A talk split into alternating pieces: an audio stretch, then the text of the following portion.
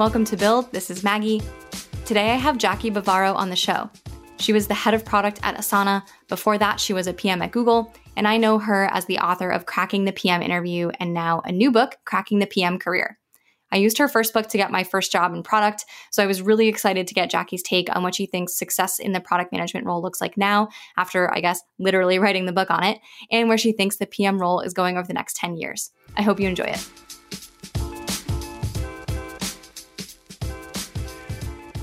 Jackie, welcome to the show. Thanks for having me. Yes, I'm really excited to talk about the book and to get into some specifics about the PM career. But where I want to start is I'm curious what the original goal or the original audience was for the book. I spent some time going through it over the past week or so, and I couldn't decide if it was more useful to a PM kind of charting their career or to a manager who's trying to mentor their PM. So, who was the first audience that you started with?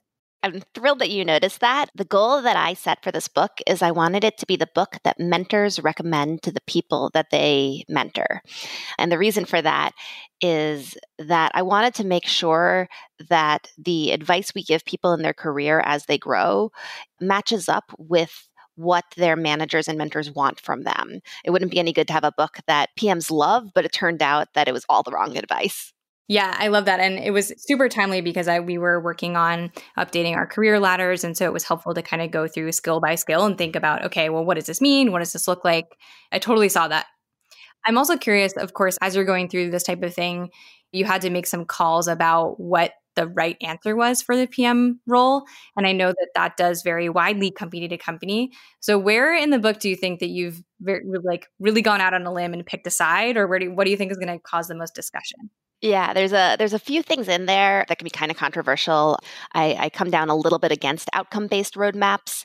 I come down slightly in favor of homework assignments. A lot of these, me and my co-author, we sort of negotiate exactly where to draw the line. You know, for example, when is it appropriate to negotiate for a higher level when you're interviewing at a company, and when when can that be risky? The one that I think is the most unique viewpoint that I've added in here is around career ladders. Is I come down on the side that most companies have career ladders that are unintentionally misleading. So, a large company you'll join and they'll have this career ladder that says this is what an APM looks like, this is what a PM1 looks like, this is what a senior PM looks like. Mm-hmm. And a lot of the times they will describe the skills, maybe common actions that a person at that level takes. And sometimes PMs will think, oh, I just, if I check off all those skills, I'll get promoted. And that's not how it works. And other times, those career ladders will be self referential and describe the scope. They'll be like an APM owns a feature and a senior PM owns a feature area. Um, mm-hmm. Um, and that also doesn't, doesn't tell you what to do.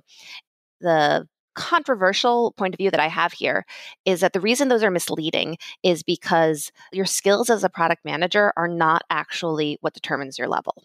That as you want to advance and grow in your career, the skills are the ingredients, but you have to put them together and, and bake a nice cake out of them, mm-hmm. uh, which means that you have to take all of those skills that you've mastered and bring them together to actually deliver impact autonomously and so it really is about your your scope, your impact, and your autonomy that contributes to, to you advancing. And so that means that if you just pay attention to the career ladder, you might misunderstand which things are important or misunderstand the weight or just misread the way that a, a particular line in the career guide, what it was meant to apply. Right. Yeah. And I, I, felt that when I was going through this exercise to update ours, that I wanted to make that clear. And I added at the front of it, I basically just copied and pasted the the context and I credited you. The context on like impact autonomy and scope and clarifying like what drives promotions versus what are the skills. But I still think in some sense like yes you need to have grow your scope become more autonomous have more impact. Sometimes I think it can feel as a PM that you don't have control over what impact you can create because you get assigned to a team and you're not always in control of like what opportunities come your way. So my take on it was at a minimum, you can use this guide to understand what the skills are that you should have. And the more, the better you get at these skills, the more likely it is that you're going to be able to have that impact that you want to have. Mm-hmm. The fact that you your impact is usually limited by the scope you're assigned, and to get a larger scope, you have to really earn credibility and earn people's trust and show that you can deliver it, whatever that scope is. Even if you set your sights very high, make sure you really nail the work that you're supposed to do, so that way you will get a chance the next time to get a larger opportunity. Right. Yeah. And I also thought that being able to say, okay, here are the skills that you should have at each different level of PM that you are. And then also another thing that I did on ours was at least I went in and put some specific examples of what that might look like at Drift or, you know, where I work to try to bring it to life even further. Cause I think part of what is hard about it is, you know, you can read that that section or read a career ladder and it's like, okay, cool, I'm doing these things, but like, or I, I understand the words on this page, but what does that now I'm going to go talk to my team. Like, where's this showing up in that conversation? Mm-hmm. Yeah, that sounds great. So I, I want to go back to your point about outcome based roadmaps because it's something I've been wrestling with a lot.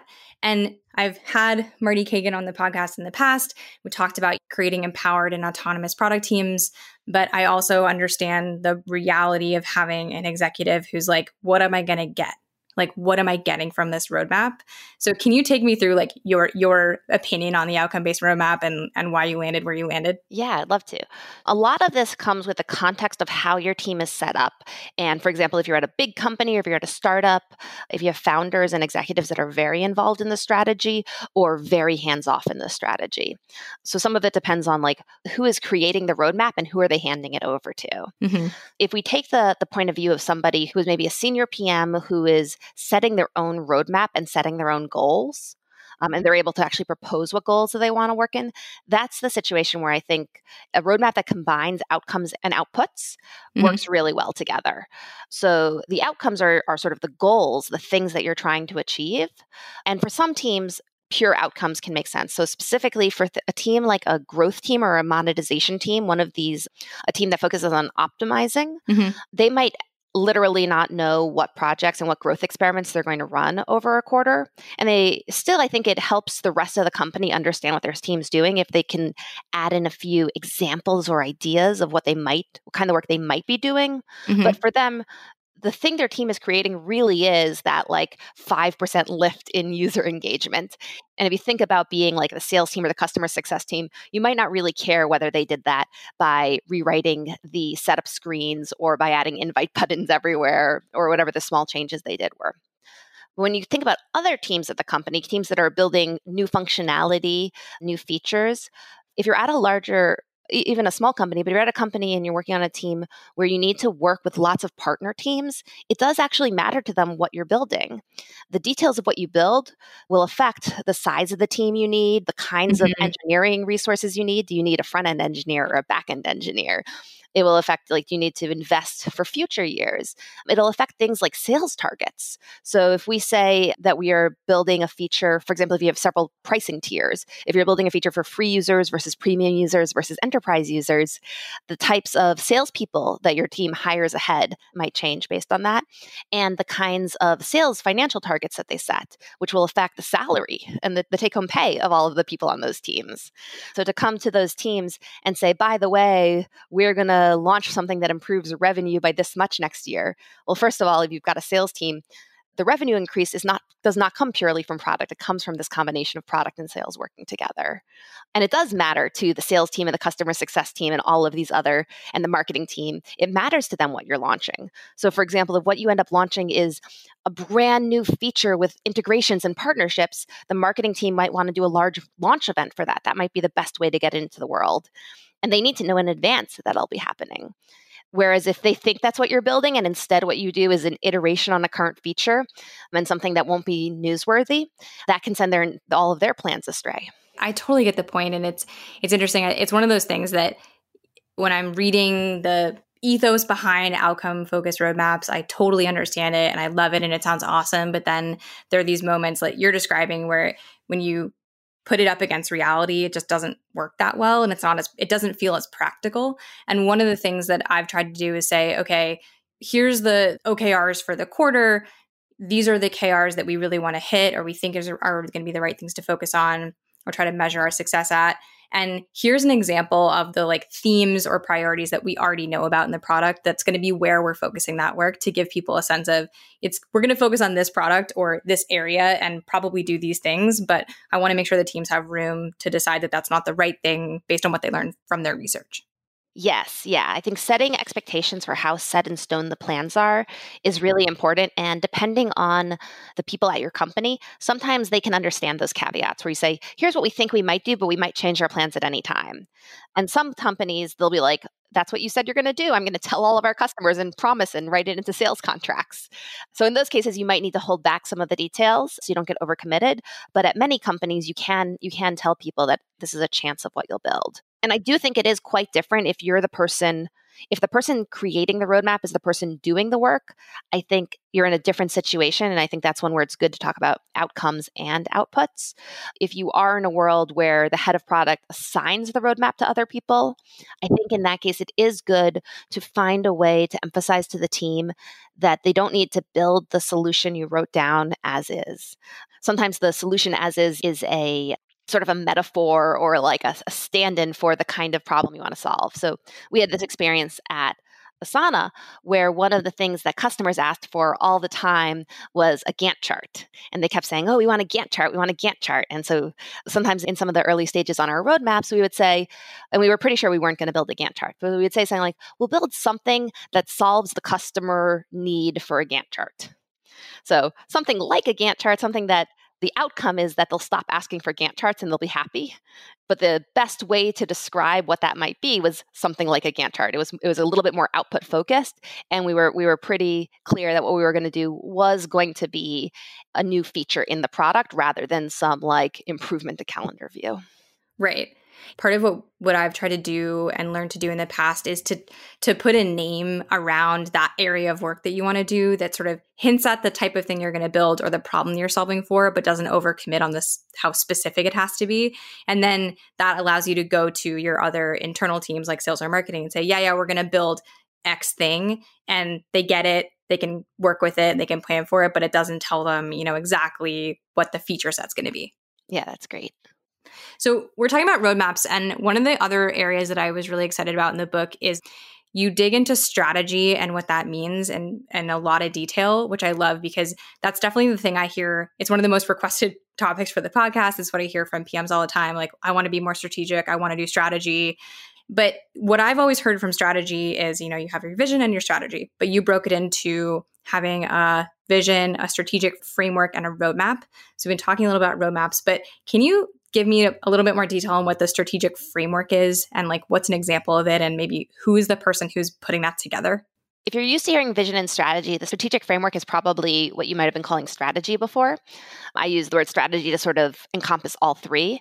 And so when you take them together, the vision is your inspiring picture of what the future looks like, and your roadmap is your sort of at a high, rough level, your step by step plan of how you're going to get there. And I think of the strategic framework in a lot of ways as being like the spec for your strategy. It's more of like, it usually tends to be a document with bullet points and headers. Some of the things that it focuses on one of the most important ones is going to be who's your target audience who's what market are you trying to win and then it can lay out your principles your frameworks your strategic bets and just the details of what are the potential approaches that could have been, which one are we choosing and why? So, for example, when I worked with some people on a framework for the platform, to, for a, plat- a developer platform, one of the, the things that we had in our strategic framework was our approach for how we were going to prioritize work on the team. And the sort of strategic bet that we made is that rather than going directly after third after small third party developers we were going to focus on what we called second party developers. So, developers at our customer. So, people, there's a customer and this whole company is using Asana. There are some engineers at that company who want to customize Asana to their own usage. So, they're not building an add on that they're going to sell to the rest of the world. They're building something for their own company usage. We had a nice diagram in our in our document that kind of showed how we would consider what the second party use cases were and then think about what platform features did we need to enable those use cases then as like a third step how could we turn those platform features into something that would work for third party developers So there was a very specific prioritization framework and a philosophy for how we were going to approach it, prioritizing uh, platform features and how they ought to be developed, what parts ought to be customizable, who our target audience was there. On top of that, we also, in that strategic framework, laid out our portfolio, our, our roadmap portfolio bundle in there. So basically, what percentage of our work did we want to have going towards second party features, and what percentage of our work did we want to go towards third party features? So in that way, we could say, and, one part towards uh, technical debt, which was one that we thought was pretty important. Because there, I think one of the, these things that's pretty interesting is so many teams run into this roadmap trouble of that is essentially how do I prioritize apples against oranges? How do I prioritize revenue growth against user growth? How do I prioritize eng debt against new features, against iterations on current features? And what I found is the best way to resolve those challenges is to think about at a portfolio level what percentage of your portfolio do you want towards each of those different goals? And if you keep that discussion you bring all your all your stakeholders into the room and you say should it be 50-50 between these? Should it be 30-30-30 you know how should we break it down? That can be a pretty productive conversation. You can usually get your team to agree to those breakdowns and then you can discuss what are the top things in each of those buckets. Yeah another way that i've thought about that or i've, I've seen our teams do that is like having a really good conversation with your technical counterparts about what your expectations are for how your platform needs to scale over the next quarter, two quarters, a year. What is this? Like bring them into the sales forecast, make sure they understand adoption patterns. Because then I think if you empower the team and you say, this is what we're expecting, like let's scenario plan and figure out, you know, what might happen and how do we plan against it. I've also found that to be a good way to to bake that into the plan, even if you if you don't have a good like allocation of budget kind of between those two things. Yes, I love that. If you have technical debt, if technical debt can be tied closely to product features, then you can put them on the roadmap together, which works really well. Yeah. And another question I had was it's the lines between the plan and the strategy get really blurry for me sometimes. Do you have any like frameworks or rules that you use or rules of thumb that you help people use to understand the differences between those two things? Because I think you know there's examples that you can read about this like three constraints that someone set that is a perfect strategic framework but it's it's never quite as easy in my mind to do that in my own life so i'm, I'm curious how you've helped people with that yeah. So when I write up a strategy, I'll usually have like, yeah, the one document that will then link to both the vision and the roadmap. And the vision usually at some point gets turned into some sort of presentation with fun illustrations and kind of walks a person through a day in the life. And that's the thing you talk about at all hands. The strategic framework sort of covers all of that middle area of the writing. And the roadmap I also often include in that document. And that is really like, here's what the next quarter looks like. Here's like the next half of a year after that, the next year after that. And that roadmap is so important because that is how you advocate for resources for your vision. But yeah, in terms of when I say strategic framework, I am not directly referring to something like the Porter's Five Forces or anything like that. My belief is that a lot of the time, what you really do need to do is create the right framework for your team. And the way that I think about doing that is I think I'm sort of preemptively answering the questions other people are going to bring to me. So if I know that one of the founders has a, a, favorite feature that they really want to get onto the roadmap and I don't think it's the right choice, I'll make sure that my strategic framework includes some sort of principle or decision making criteria that explains why that wouldn't make it onto the list. Got it. Yeah, that makes a ton of sense. And I think I love that idea of thinking through what questions you're going to get or what constraints do you know you already know and using that to help guide the plan. I also think it's really easy my my definitely myself included as a PM looking at what I'm supposed to be doing and you know I'm supposed to be writing a strategy and getting really caught up in like what it is and what it isn't when really it doesn't as long as it's useful to the team and it's helping your business ship the right things it probably doesn't matter like did you do the roadmap the right way? So that's probably a reminder I need to keep for myself. Yeah, yeah, that's a great point because I think once you have something in writing or something created, now you can start sharing it with people and hearing their feedback and learning like is this answering the questions you have? Are there other questions that you have? And that's yeah, exactly. That it just has to it has to serve, it has to answer the questions other people have and fill the role that they wanted to fill. And that can be different from person to person and team to team. So once you show it to them, you can be like, hey, is this on track? Or is there anything missing that you think ought, ought to be included? And then you'll find out exactly what your manager's view of a strategy is. Right.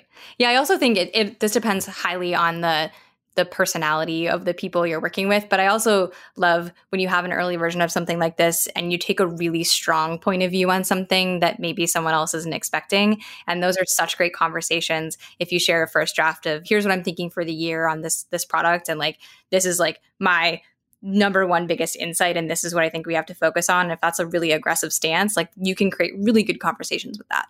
Nice. Okay, so another part of the book that I wanted to talk about is another thing that I think is really important for PMs, but unlike strategy, doesn't come up as much, or at least I don't hear as much. And that's sort of the intangibles about how, you know, PMs need to operate. So, in particular, you included a bunch on personal mindset. So, I'm curious sort of why you did that and what the reason was for adding all that stuff in there. Yeah. So, you know, one of the important things about product management is that just being great at product or execution or strategy is not enough to be a great PM. Product management is so much about the relationships you build, the way you influence without authority, the reputation you build, and the way that you're able to sort of facilitate teams working together well. So, I wanted to make sure to, to really emphasize that. I don't think I've ever said this word out loud, but equanimity yeah, equanimity. Okay. Great. I think that's something that is so important and i think over the past year you know, with all the things that have been happening and you know people being remote or not remote or whatever i think it really holds people up and gets in their way so is that is that something that you had experienced with pms and or yourself in the past that made you want to include that specifically yeah. So I first heard the word equanimity when I joined Asana. It was one of the company values. And in parentheses, they put chillness, like being a chill person. And so I hadn't really understood it that well at first. One of the reasons I included it was this, this experience I had as a PM, which was I always wanted to be like a really good PM, be the best PM for my team, really help my team as much as possible. Mm-hmm. There was one point in time when things got really hectic and really busy and really stressful.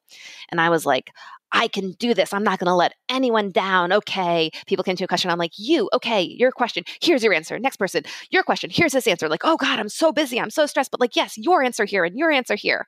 And finally, one of the designers pulled me aside and she said, Jackie, I can tell you're stressed and it is not good for the rest of us. Mm-hmm.